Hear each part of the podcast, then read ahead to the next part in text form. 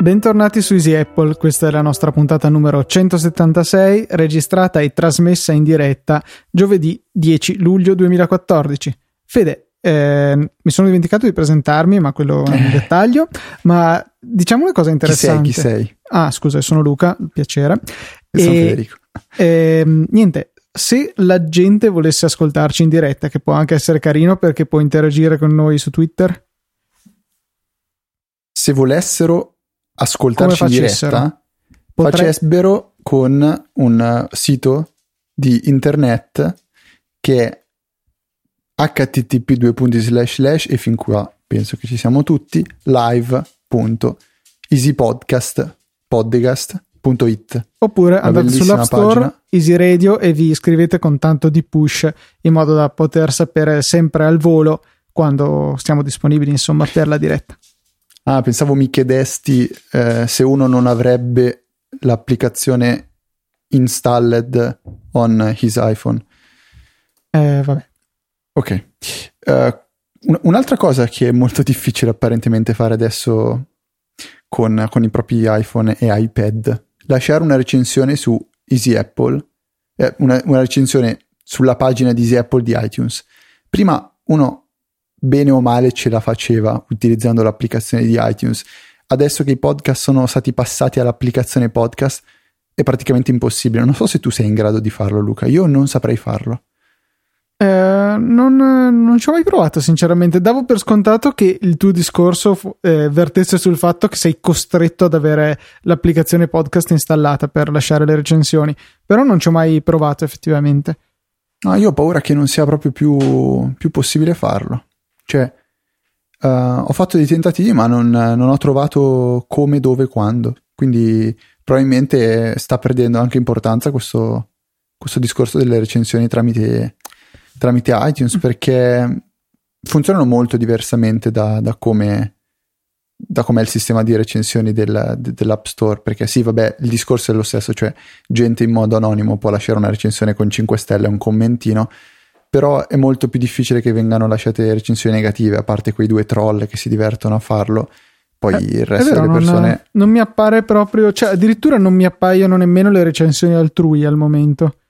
No, infatti io quando avevo controllato avevo fatto tramite iTunes, quindi il Mac, ed ero riuscito a trovare le recensioni. Tra l'altro felicissimo perché Easy Apple ha praticamente un 250 recensioni, 4 stelle e mezzo, e a parte, come dicevo prima, 2 troll che hanno lasciato una stella dicendo che si vede che io e te, Luca, abbiamo un'esperienza di circa 6 mesi nel mondo Apple. Giustamente, cioè 6 mesi avremmo fatto in 6 mesi 30 puntate, e quindi ho visto tutte queste belle recensioni, ho detto, cioè, ricordiamo magari anche ai nostri nuovi ascoltatori di farci sapere cosa ne pensano lasciando una recensione. Però mi è stato proprio scritto tramite Twitter all'account di Easy Apple, ma come si fa a farlo da iOS? Perché se lo fai da iTunes ti viene rimandato all'applicazione podcast, poi dall'applicazione podcast non trovi più questa possibilità di recensire il podcast. Quindi non lo so, probabilmente si sono dimenticati di implementare questa funzionalità. Sì, ci ho appena provato anch'io e non c'è verso, per cui se siete veramente volenterosi e volete aiutarci, più che altro per la gloria, visto che sembra non essere più di tanto influente ormai, ci fa comunque molto piacere perché vediamo i vostri commenti. Dovete necessariamente utilizzare un computer e utilizzare iTunes e andare lì a cliccare sulle stellette, possibilmente in numero multiplo di 5 superiore a 0. Ok. Vabbè. C'è un follow up, Luca. Simone ha linkato a me, te, su Twitter, un articolo scritto dagli sviluppatori di LastPass riguardo le funzionalità che potrebbero essere implementate in iOS 8. Però da come tu hai interpretato, Luca, non è che sia migliorata la situazione. Le tue aspettative non sono di granché ma cresciute. Sì, perché in realtà hanno Hanno detto che sì, anche loro hanno visto la WWDC e sinceramente ci speravo, però questo non è sufficiente, nel senso hanno fatto un elenchino delle cose che Apple ha intenzione di implementare che li potrebbero riguardare, cioè il Touch ID aperto anche agli sviluppatori di terze parti, le tastiere di terze parti, le estensioni per Safari, però non hanno promesso. Cercheremo, magari non subito, non a ottobre, settembre, quando verrà rilasciato iOS 8, non saremo subito disponibili con un aggiornamento in grado di avvantaggiarsi, ecco, di queste funzionalità, ma non hanno proprio detto niente. Hanno detto sì, studieremo, perché siamo committi dall'innovazione, non mi viene la traduzione, comunque ci teniamo all'innovazione e ci teniamo a implementare le ultime tecnologie per garantire la migliore esperienza utente possibile. Non lo so, cioè nel senso... Tra il dire e il fare. Tra il dire e il fare, esatto, anch'io potevo dirla questa stessa cosa, però purtroppo non c'è nessun chiaro segno di almeno di qualche tentativo in quella direzione, come invece hanno espresso quelli di OnePassword. Infatti io, tanto per sicurezza, ho buttato dentro in AppShopper l'avviso per OnePassword sia per Mac che per iOS, che appena capita uno sconticino mi ci tuffo, insomma, nel frattempo. Tu mettilo lì che non si sa mai. Esatto, magari ricordiamolo, perché è tantissimo che non nominiamo questo servizio che risulta molto utile per chi di noi ha o il braccino corto o il portafoglio vuoto o entrambe le cose, perché ci permette di ricevere delle notifiche quando ci sono delle variazioni di prezzo delle applicazioni che ci interessano, per cui possiamo appunto scegliere, come sto facendo io, di monitorare OnePassword e appena il prezzo arriva a un valore che ci sembra migliore, ecco, per noi perlomeno, possiamo scegliere di approfittarne e di eseguire l'acquisto. Sì, è un'applicazione carina che era stata rimossa dall'App Store un annetto fa, secondo me, perché Apple aveva deciso di non voler più applicazioni il cui unico scopo era quello di praticamente avere all'interno dei link sponsorizzati per fare dei soldi, e praticamente AppShopper è quello che fa questo, cioè vi permette sì di guardare diciamo un po' più da vicino l'andamento dei prezzi dell'applicazione dell'App Store, però tutti i link saranno sponsorizzati, quindi un po' come quello che facciamo noi nelle show notes per avere un ritorno economico, lo fa anche AppShopper. Quindi quando voi poi ricevete una push o vi rendete conto che c'è un'applicazione che volete acquistare su AppShopper, cliccate sul link di acquisto, verrete rimandati all'App Store, però il link è sponsorizzato, quindi il team di AppShopper prenderà una percentuale, cosa che secondo me è correttissima, però Apple aveva deciso di non voler più queste cose.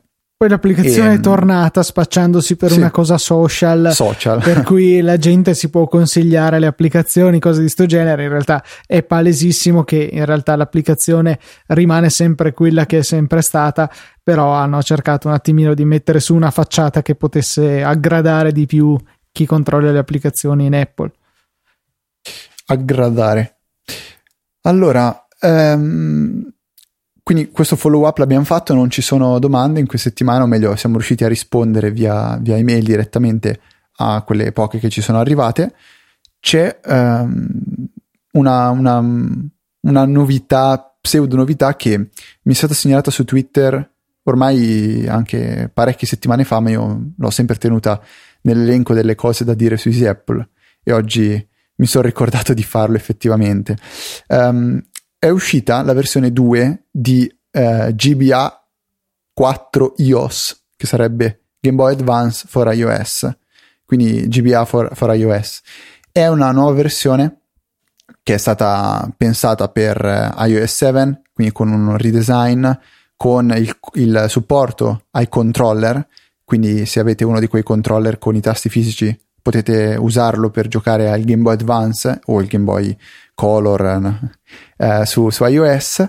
E non è cambiato il metodo di diciamo installazione di questa applicazione, che è un po' farlocco, nel senso che quello che bisognerà fare è andare a portare indietro la data del proprio telefono, del proprio iPhone o iPad. Quindi si va a impostazioni generali, data e ora, si disattiva il setting automatico di data e ora e si mette una data che sia almeno un giorno nel passato. Quindi se io oggi dovessi fare questa procedura dovrei mettere almeno il 9 luglio o prima. A questo punto si può andare a installare l'applicazione dal sito che troverete nelle note della puntata. Installata l'applicazione si potrà iniziare a giocare, quindi si potrà rimettere la data, cosa importante, alla normalità, e si potrà giocare tranquillamente giochi del Game Boy e Game Boy Advance, tra l'altro con la possibilità di sincronizzare tramite Dropbox i salvataggi. E qual è il problema? È che nel momento in cui dovesse spegnere il vostro dispositivo e riaccenderlo, dovrete riportare la data indietro, avviare l'applicazione e dopo poterla riportare, potete riportare la data a quella, diciamo, che dovrebbe essere realmente. Mi sono dimenticato di dire una cosa, che c'è anche il supporto per l'iPad, quindi potrete installare su iPad e giocare seriamente, anche, diciamo, sfruttando tutti i pixel di quello schermo. Luca, vuoi dire qualcosa su questo metodo di installazione losco? Sì, stavo andando a cercare la puntata di TechMind in cui ne avevamo parlato. Ad ogni modo, si tratta di uno sfruttamento, diciamo, poco gradito a Apple sicuramente, per dei certificati enterprise che servono per grosse aziende perché possano costruire delle applicazioni ad hoc necessarie per le loro attività e non distribuirle tramite l'App Store, ma solamente internamente all'azienda. In questo caso stanno chiaramente utilizzando questi certificati per uno scopo non previsto, e appunto di solito il problema di questi metodi di distribuzione è che tendenzialmente Apple va a revocare questi certificati abbastanza in fretta, da cui anche la necessità di sfruttare il giochetto della data per far sembrare ancora valido il certificato. Sì, tra l'altro ricordiamo che non è illegale utilizzare questa applicazione sul proprio dispositivo. È un po' come avere VLC installato sul Mac. L'applicazione può riprodurre i video piratati, VLC, e GBA 4 iOS permette di giocare con le ROM per i giochi del Game Boy. Naturalmente, se voi avete fisicamente il gioco, quindi la cassetta, dovreste aver diritto a giocare. Ragionevolmente si può pensarlo, però sicuramente ci sarà qualche cavillo legale per cui vi possono sequestrare la casa. Però, insomma. Sì, qui non vogliamo fare... gli avvocati, visto che noi siamo tutt'altro. Un'altra cosa che mi è capitata in questa settimana di dover fare è stato scaricare un video da YouTube, altra cosa che teoricamente non si potrebbe fare. Volevo scaricare il video di Stanford, del discorso di Stanford a Stanford di Steve Jobs, e tenermelo da parte perché non si sa mai. E volevo conservarlo quindi in Dropbox, però per scaricarlo mi sono chiesto come fare. Ho pensato che una delle cose più semplici me l'aveva consigliata Luca proprio qua su Easy Apple, e cioè quello di utilizzare un plugin per Safari che si chiama Click to Flash. Magari vuoi spiegare un po' tu cos'è questo plugin, Luca? Sì, Click to Flash è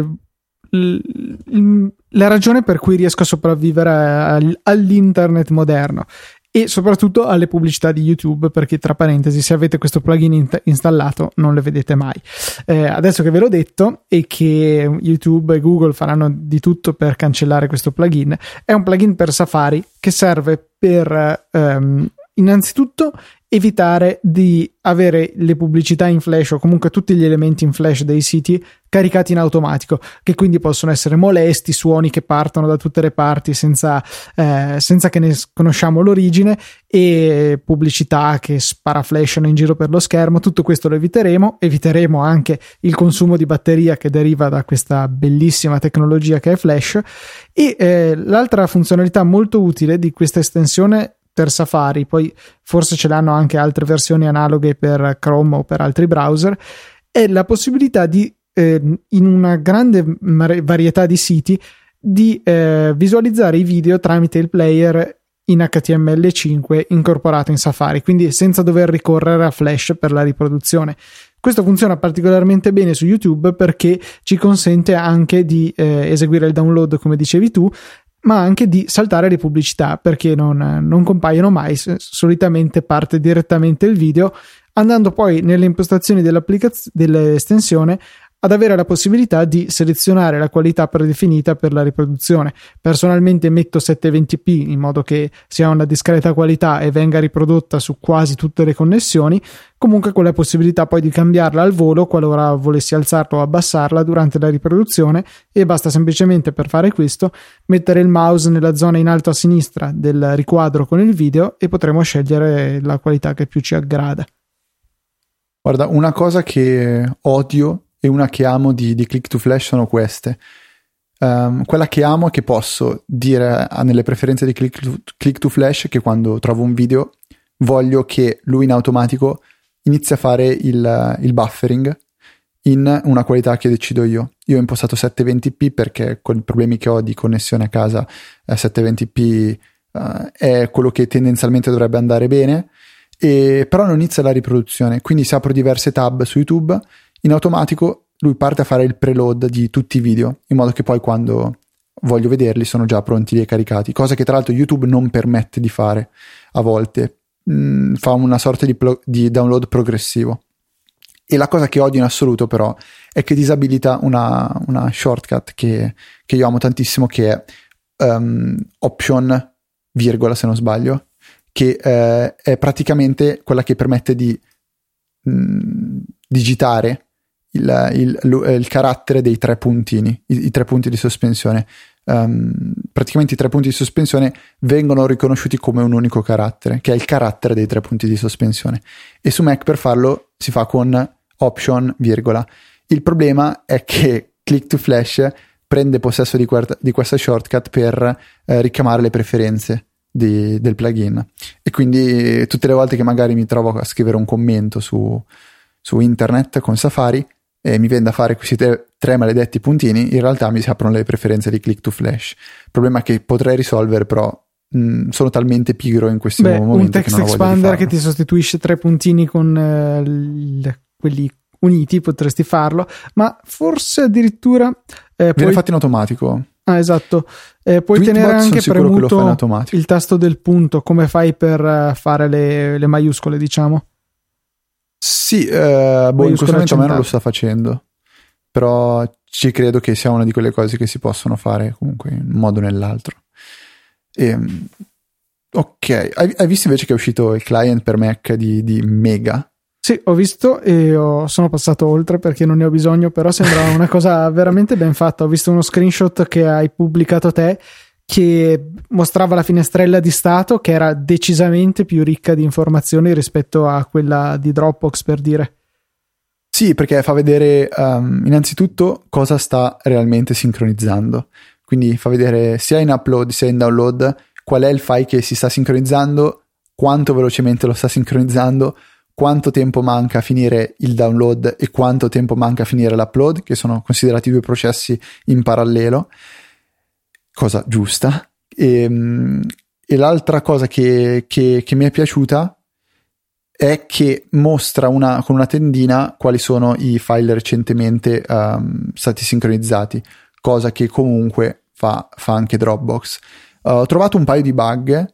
Uno è che mettendo in pausa l'applicazione e poi mettendo il Mac in standby e risvegliandolo, ripremendo play sull'applicazione di Mega, quindi facendo riniziare la sincronizzazione, questa non rinizia realmente, bisogna chiudere e riaprire l'applicazione. E una cosa che odio, però penso venga corretta a breve, è che non è possibile dare un limite di banda a upload e download in modo separato.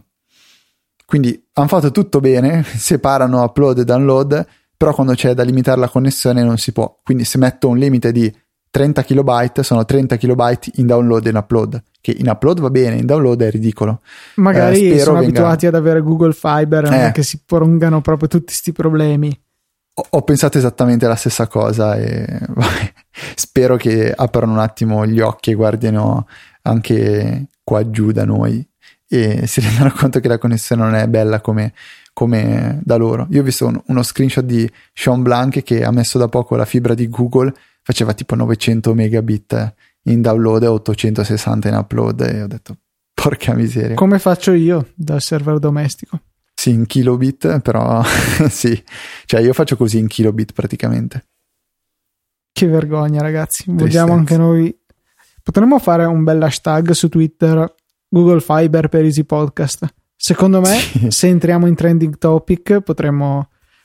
cioè Google magari decide di coprire le nostre due case, tutti gli altri no. Oppure ci ricatta e va a vedere quali informazioni ha scomode su di me e su di te, ci manda un'email e noi con le orecchie basse torniamo al modem a 64k. Potrebbe essere uno scenario un po' più plausibile. Vabbè, comunque non è primavera, però è tempo di pulizia, o meglio, io di solito una volta ogni 3 mesi mi metto a fare pulizia, no, in realtà ogni volta, ogni 3 giorni, però non potevo dirlo, mi metto a fare un po' di pulizia sul Mac, quindi ripulire i file, disinstallare applicazioni che non uso e che sono lì a non darmi fastidio ma psicologicamente a turbarmi. E cosa usiamo, Luca, per fare la pulizia dei nostri Mac? Io sono un fedelissimo utente di CleanMyMac, che è un'applicazione molto completa, fa veramente di tutto, addirittura si prodiga in una funzione che non uso mai, ad andare a vedere quali sono dei grossi file che abbiamo sull'hard disk ma che non usiamo da tempo. Per esempio notava che avevo delle registrazioni del primo semestre che occupavano diversi giga ma non avevo riascoltato. E comunque una funzionalità che può essere interessante se magari abbiamo qualche grosso file dimenticato in qualche meandro dell'hard disk, ma la sua funzione più interessante è la possibilità di andare a pulire varie cache, di eliminare i file di traduzione in lingue che non usiamo. Per esempio io non ho alcun interesse a avere la traduzione in tedesco, in francese o in azero, si chiama la lingua dell'Azerbaigian, non lo so, comunque in tutte queste lingue che non parlo. Una volta che c'è inglese e italiano nelle mie applicazioni è più che sufficiente, e non sembra ma si riescono a recuperare diverse decine o centinaia di mega. E poi può anche andare a vedere nella vostra libreria di iPhoto se avete per esempio tante versioni di una foto perché avete effettuato diverse modifiche, oppure non so, ci sono tante porcherie che alla fine tendono ad accumularsi e a portarci via spazio prezioso. CleanMyMac è un prezioso alleato nell'andare a cercare di riguadagnare questi giga che su SSD, che purtroppo sono ancora piccolini, a meno che non spendiamo veramente tanti soldi, fa veramente comodo. Sì, poi la storia del eliminare anche tutte le varie lingue che non servono non è male. E oltre che CleanMyMac c'è Gemini, che è un'applicazione forse fatta dagli stessi sviluppatori. MacPaw sono gli stessi. MacPaw. E Gemini permette di andare a scansionare delle cartelle. Io solitamente faccio scansionare tutta la mia cartella utente e vengono mostrati quali sono i file duplicati, quindi presenti in più copie all'interno delle cartelle che avete dato in pasto a Gemini. È molto utile perché spesso si trovano file che vengono copiati qua e là, spesso magari si tratta di video o di foto, e quindi ne troviamo diverse copie che occupano inutilmente spazio. L'altra cosa interessante che fa Gemini è che è possibile istruirlo per fargli capire in automatico quali sono i file che dovrebbe cancellare, cioè nel momento in cui trova due copie, magari una in una cartella che si chiama temp e uno nella cartella foto con la mia fidanzata al matrimonio di mio cugino in Sicilia, andrà a cancellare la foto nella cartella temp e a mantenere quella nell'altra cartella di cui ho già dimenticato il nome. E quindi rende possibile automatizzare tutto questo processo, che sarebbe altresì decisamente tedioso. C'è una terza applicazione, Luca, che sì, è DaisyDisk, esatto, che però non ti ricordi cos'è? No, stavo pensando se era anche questa degli stessi sviluppatori, ma mi pare di no. Non lo so, non tra l'altro mi sa che abbiamo detto una stupidata, perché forse Gemini è degli stessi di DaisyDisk e non di forse di MyMac. Può essere, mi hai tratto in inganno, mi sa. Sì, adesso ad ogni modo, DaisyDisk cos'è? È un'applicazione, che vi consente, sempre per il solito discorso che gli SSD sono piccolini, a meno che non costino tanto, eccetera, di visualizzare come è occupato lo spazio sul vostro disco, perché CleanMyMac trova automaticamente le porcherie, ma non è in grado di capire quali sono le cose veramente importanti tra le cose che non sono rifiuti. Con DaisyDisk potrete andare più nel dettaglio, vedete cartella per cartella in modo gerarchico quali sono quelle più ingombranti, e potrete andare a trovare i responsabili di quei 500 mega liberi che vi sono rimasti. l'ho trovata veramente un'applicazione che negli anni è andata migliorando, soprattutto quando nella versione non so cosa hanno cambiato la grafica e hanno incluso la possibilità di, man mano che esploriamo l'hard disk tramite l'interfaccia di DaisyDisk, raccogliere tutti i file che vogliamo buttare. E poi alla fine, quando abbiamo visto anche un bel totale soddisfacente, magari non so 5 giga liberati, possiamo fare elimina, in un colpo solo andrà a eliminare tutti i file, a differenza di come facevo io personalmente prima, che consultavo DaisyDisk e poi andavo nel Finder a cercarmi tutti i file da buttare, li buttavo uno a uno. Così è molto pratico. DaisyDisk costa solo €7,59 per un'applicazione veramente molto ben fatta, che vi consiglio veramente di investirli. Invece CleanMyMac è decisamente più cara, perché costa €39,95, però alla fine se li ripaga, ecco, nel tempo quei soldi, perché vi risparmia un sacco di tempo, un sacco di fatica a cercare le porcherie o a comprare un SSD più grande. Mi aspettavo che tu i file li andassi a cancellare uno a uno dal terminale, Luca. Un po' mi hai deluso. No, quello no, era più comodo dal Comunque ho verificato, e CleanMyMac e Gemini sono entrambi di MacPaw, e DaisyDisk invece è una software house a parte. Quindi ok, va bene. Avevi detto giusto. Quindi non mi avevi fatto sbagliare, bene. Software Vabbè. Ambience si chiamano quelli di DaisyDisk. Ok. Senti, hai visto sicuramente un video che girava in questi giorni dello schermo dell'iPhone 6 in zaffiro, super duro, indistruttibile, fatto da MBKHD, che è un ragazzo che fa video su qualsiasi cosa tecnologica, quindi che riguardi Mac, iPhone, Android, Google, Samsung, LG, qualsiasi cosa, lui fa dei video stupendi. E comunque non è dello schermo dell'iPhone 6 di cui vorrei parlare, ma è di un altro prodotto che ha recensito e che a me ha veramente impressionato. Era un MacBook Pro Retina 13 pollici, tutto colorato di rosso e nero, che sono i suoi colori preferiti. Come ha fatto a fare codesta cosa?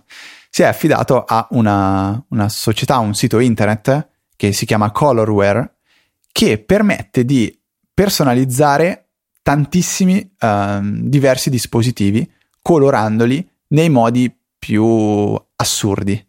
E com'è che funziona tutto questo? Non è che loro prendono e li applicano su delle pellicole per dare un colore al vostro Mac o iPhone e stop. No, loro fanno questo: prendono il vostro Mac, lo disassemblano completamente, lo verniciano in modo, ecco, ci siamo capiti, lo rimontano tutto e ve lo fanno riavere. Quindi quello che avrete non è un Mac colorato col pennarello, è un Mac verniciato così come lo potrebbe verniciare, dico io, Apple. Giotto. No, direi di no. Guardatelo il video, perché viene anche proprio mostrato come avviene il processo di disassemblamento o disassemblaggio, penso vadano bene tutte e due, quando lo spaccano in 1000 pezzi, quello Fede volevi dire. Esatto, e lo ricolorano. È una cosa fantastica, e si può fare con i Mac, si può fare con gli iPhone, si può fare con altri dispositivi smartphone, si può fare con gli iPad, si può fare con le cuffie della Bose, con i controller dell'Xbox e della PlayStation 4. Quindi lo fanno anche con pezzi di materiale plastico, non solo metallo. Esattamente. Quindi io potrei farmi il telecomando della televisione più bello che... No, secondo me sarebbe veramente utile farlo fosforescente, che lo vedi al buio. Beh, quella non sarebbe una brutta idea. Il problema è che costano non pochissimo, nel senso che, se non sbaglio, verniciare l'iPhone sono $300, quindi è praticamente metà iPhone. E verniciare i Mac sono altrettanti soldi. Io ho visto bellissimo, secondo me, il Mac Mini colorato è stupendo. E comunque non è che si possono colorare solo, cioè non è che potete fare il Mac rosso e stop, potete fare il Mac rosso coi tasti verdi, col trackpad grigio, la cornice dello schermo di un altro colore, potete personalizzare veramente al 100% il vostro dispositivo. Costicchia, però potrebbe essere una cosa veramente particolare. E aggiungo due cose, poi la pianto. Uno, se volete potete anche rifare il logo che c'è ad esempio sul Mac. Quindi MBKHD, vi metterò, che è quel ragazzo di prima, vi metterò il link nelle note della puntata, in cui viene mostrato il suo Mac nero e rosso. Ha fatto rimuovere il logo di Apple e ha fatto mettere il suo logo, e per farlo qui viene proprio realizzato un pezzo di alluminio ritagliato nel modo corretto per andare a presentare il logo. E chicca, quando il Mac si accende, così come si accende la meletta, si accenderà il logo che voi deciderete di mettere. Quindi è una cosa strepitosa. E l'altra cosa è che potete direttamente acquistare da loro il Mac. Quindi se non avete il vostro da spedire e farvi rispedire indietro, potete direttamente comprarlo da loro, quello che più vi piace, lo comprate e loro lo colorano e ve lo rinviano. Quindi su un telefono, su un iPhone, forse la spesa non vale. Però magari su un iMac da mettere in ufficio, se volete fare proprio la figata, si può assolutamente fare un pensierino. L'avevi visto te il video, Luca, di questo? Avevo visto il video del vetro quello, insomma, sì, in zaffiro. Quello nuovo, zaffiro, giusto, sì. Ultra resistente, ma non avevo visto la finezza del Mac colorato, né tantomeno del video della loro costruzione, insomma, di questi Mac. No, è carino. Io nel frattempo vado avanti a slistare le cose che ci sono nella nostra scaletta. Questa è una domanda che faccio a te. Su Mac, quando io vado a scrivere ad esempio un messaggio su iMessage a te e faccio lo smile, quindi 2 punti chiusa parentesi, e faccio la faccina che ride, il Mac in automatico capisce che quella è una faccina che ride e mi propone di sostituirla con l'emoticon relativa alla faccina che ride. Volevi se dire che a tradimento te la sostituisce, che è una cosa che io odio. No, io è una cosa che adoro e comunque è una cosa che si può attivare / disattivare. E mi chiedo, su Mac richiamare la tastiera dell'emoticon è abbastanza semplice, cioè si preme, cos'è? Control Option... Control Command Spazio. Control Command Spazio, viene richiamata questa... tastierina degli emoticon, degli emoji. Su iOS invece è un po' una rottura di balle, perché dovete premere il mappamondo e se avete 2 tastiere attive, quindi italiano, inglese, emoji, tutte le volte non capite poi se siete in quella italiano, inglese, dovete continuare a invertire le tastiere. Perché Apple non può fare una cosa identica su iOS? Cioè io faccio la faccina che ride e mi mette l'emoticon. Guarda, io preferisco che non sia così, perché non so, io do quasi un significato diverso alla faccina che sorride emoji e alla faccina che sorride scritta 2 punti chiusa parentesi. Non so, sono malato, però... Cioè contestualizza? In che senso? Non, cioè, te lo so spiegare. Questa è la cosa, cioè, bella. Proprio... Non so, forse è più sorridente la faccina con le emoji, non lo so. Sì, è un'espressione più vera. Ecco, quella di base che sostituisce OS X quando fai 2 punti chiusa parentesi non mi piace granché, cioè è un po' bottina. Secondo me Apple potrebbe farci un pensierino su questa cosa, soprattutto perché, cioè, è il metodo più comodo per poi usare gli emoji. Io quello che faccio è mi sono messo delle scorciatoie in modo che, digitando certi caratteri, questi vengono sostituiti dall'emoticon. Però sei costretto a fare almeno 3 caratteri, se non sbaglio, per esempio l'abbreviazione che viene sostituita. No, penso che ne bastino 2, perché io ho 2 punti, punto esclamativo, è la faccina quella coi denti stirati, non so se in mente, sì, che sì, sembra Bender di Futurama, quella è la mia preferita, dopo il finto urlo di Monk lì. Comunque, però bisogna crearseli a mano, poi comunque se uno non sa che si può fare, non lo farà mai, quindi tende a usare quella tastiera inutile. Io spero che...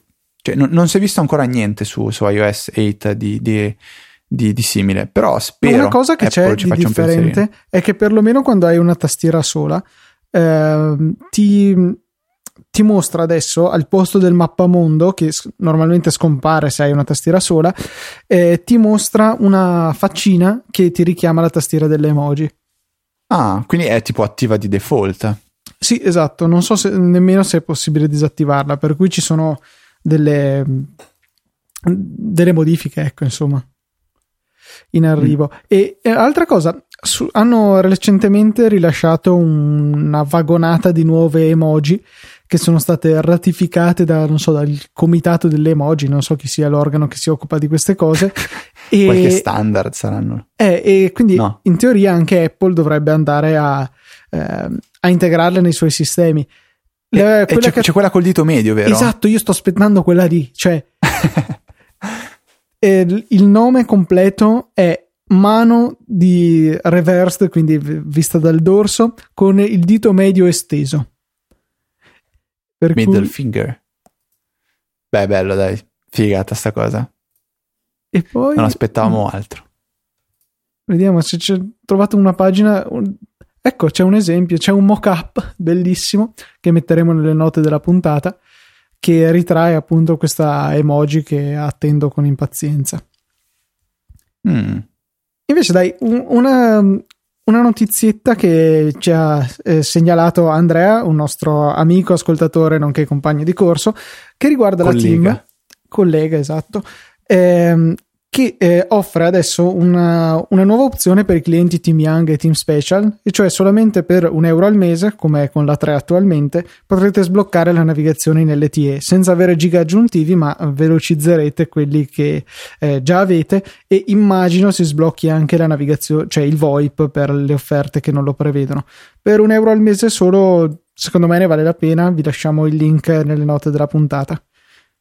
È attivabile fino al... Ah no, aspetta, l'altra cosa importante è che non conteranno, se abbiamo questa opzione attiva, non conteranno per il raggiungimento della nostra soglia di dati mensile il traffico effettuato con le applicazioni Facebook e Twitter e dai relativi siti mobili, che è piuttosto utile perché effettivamente Facebook e Twitter sono tra i miei due mangiadati principali, insieme a Instagram, che però continuerò a continuerà a contare a parte. Fede, mi si sta incartando la lingua, per cui di qualcosa tu. Ok. Il 4 luglio c'è stata una vagonata di applicazioni gratuite che tra l'altro sono state segnalate su Mac Stories in modo pulito, ordinato, come sempre fa Viticci, quindi kudos. E ho trovato un'applicazione gratuita che si chiamava Motion Tennis e mi ha incuriosito, e allora sono andato a scaricarla, ed è un'applicazione che è altro non è che un gioco per l'Apple TV.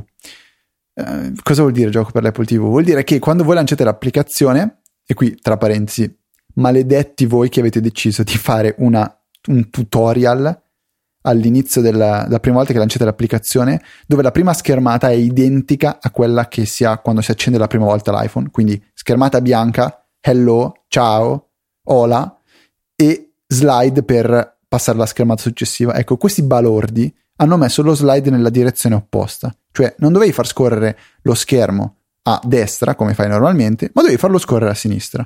Io gli avrei messo le mani in faccia, perché sai cosa vuol dire che non capivo cosa dovevo fare? Allora mi sono un po' innervosito, però vabbè, poi ce l'ho fatta, chiusa parentesi. Una volta che vi lanciate l'applicazione, attivate l'AirPlay Mirroring e a quel punto potrete giocare guardando la televisione. Sarà un gioco in cui si gioca a tennis usando l'iPhone come controller, come se fosse il Wii Remote.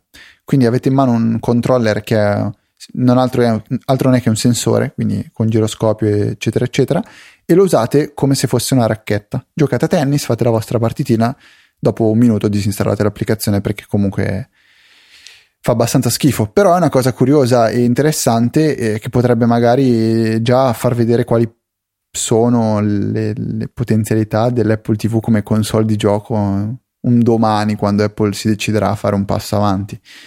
È una cosa interessante che valeva magari la pena menzionare se qualche ascoltatore ha un figlioletto a cui piace la Wii ma non avete la Wii, potete farlo, potete accontentarlo con Motion Tennis gratis.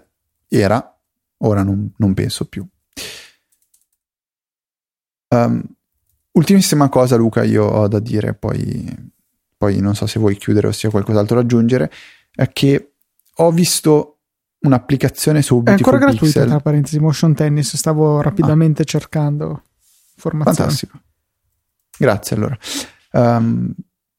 ho guardato su Beautiful Pixel, che è un sito che recensisce applicazioni che dovrebbero essere belle, e vabbè, un'applicazione chiamata Right Up, che è un client, un editor di testo, scusate, per Mac.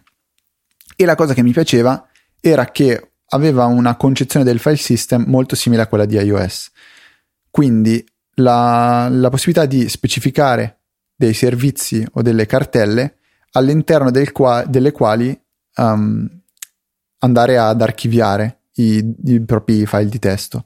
Io come consigliato Viticci anni fa utilizzo una cartella in Dropbox chiamata Note, in cui tengo praticamente tutto, e quindi quello è il mio file system.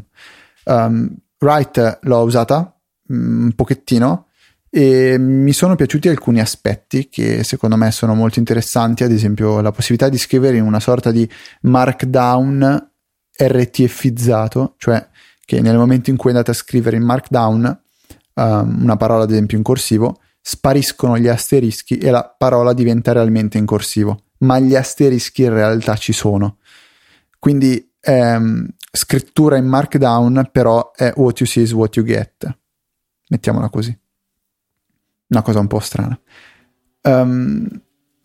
Non mi ha convinto al 100% l'applicazione, o meglio non l'ho sostituita a Notational Velocity, che è quella che uso attualmente per prendere note in fretta, perché mi è mancata tantissimo una scorciatoia che è quella che rende secondo me Notational Velocity imbattibile per quello che serve a me, che è Command Option V, che sarebbe incolla il link che hai nella clipboard. Cioè io ho un link nella clipboard o comunque qualsiasi testo, e con Notational Velocity seleziono una o più parole con il mouse, clicco o meglio schiaccio Command Option V, e quello che succede è che in automatico viene collegato il link che ho nella clipboard alla parola che ho selezionato, e viene fatto in markdown, quindi con la sintassi corretta, e questo per me è una manna dal cielo quando si scrivono le note della puntata. Al di là di questa funzionalità, che per me è importantissima, per altri potrebbe non esserlo, WriteUp potrebbe essere un'ottima applicazione da utilizzare proprio per prendere note o scrivere testi un po' più lunghi, sfruttando la semplicità del file system di iOS, quindi associando servizi come Dropbox, iCloud o altri per archiviare le proprie note senza più dover stare a pensare dove le si hanno salvate. La trovate nel Mac App Store, costa non so quanto, ma ve lo dico assolutamente subito, e nelle note della puntata. Comunque costa, non c'è, come può non esserci non lo so, WriteUp.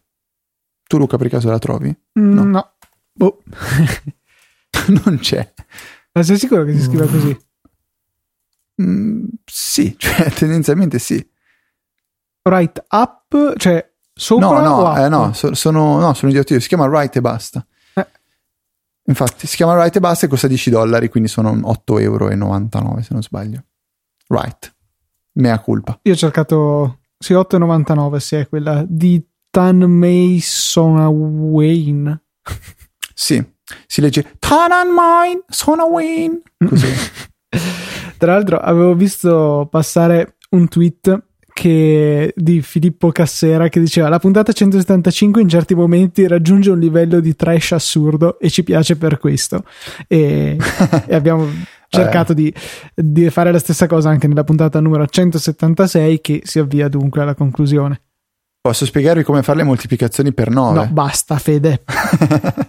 Tra l'altro nessuno ha apprezzato lo scherzetto che ti ho fatto la puntata scorsa con i grilli, con l'alterazione della voce. Ho letto diversi tweet che dicevano che al momento dei grilli c'è stato un delirio totale. Non mi ricordo chi ha scritto. Volevo avere la sensazione. Quando ho sentito i grilli sono morto. Aspetta, provo a cercare.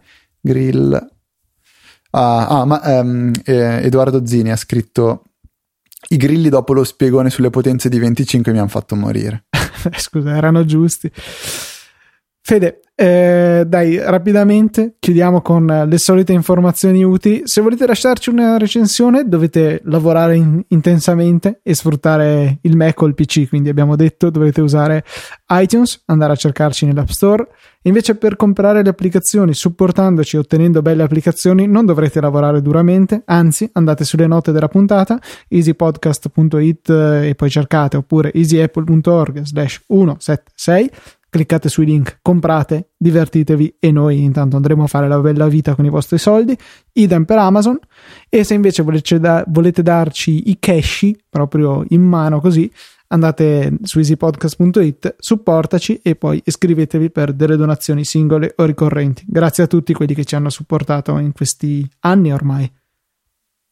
Per contattarci come sempre c'è un account di Twitter che è easy_apple, c'è una pagina di Facebook che è facebook.com/easypodcast, c'è un'email che è info@easyapple.org. Tra parentesi, simpaticissimo l'ascoltatore che ci ha mandato un'email che non ho capito se fosse un troll o no, in cui l'ha mandata a info@easypodcast.it e la mail finiva con "spero di averla inviata all'indirizzo corretto". Quindi io ho risposto no. Comunque questi sono i nostri contatti. Per oggi direi che abbiamo finito, quindi un saluto da Federico e un saluto da Luca, che stava leggendo altro quindi si era distratto. Ah, pensavo ci fosse un ping pazzesco, invece no. Quindi ci sentiamo però correttamente, quindi in orario, settimana prossima alle 17 con una nuova puntata di Easy Apple.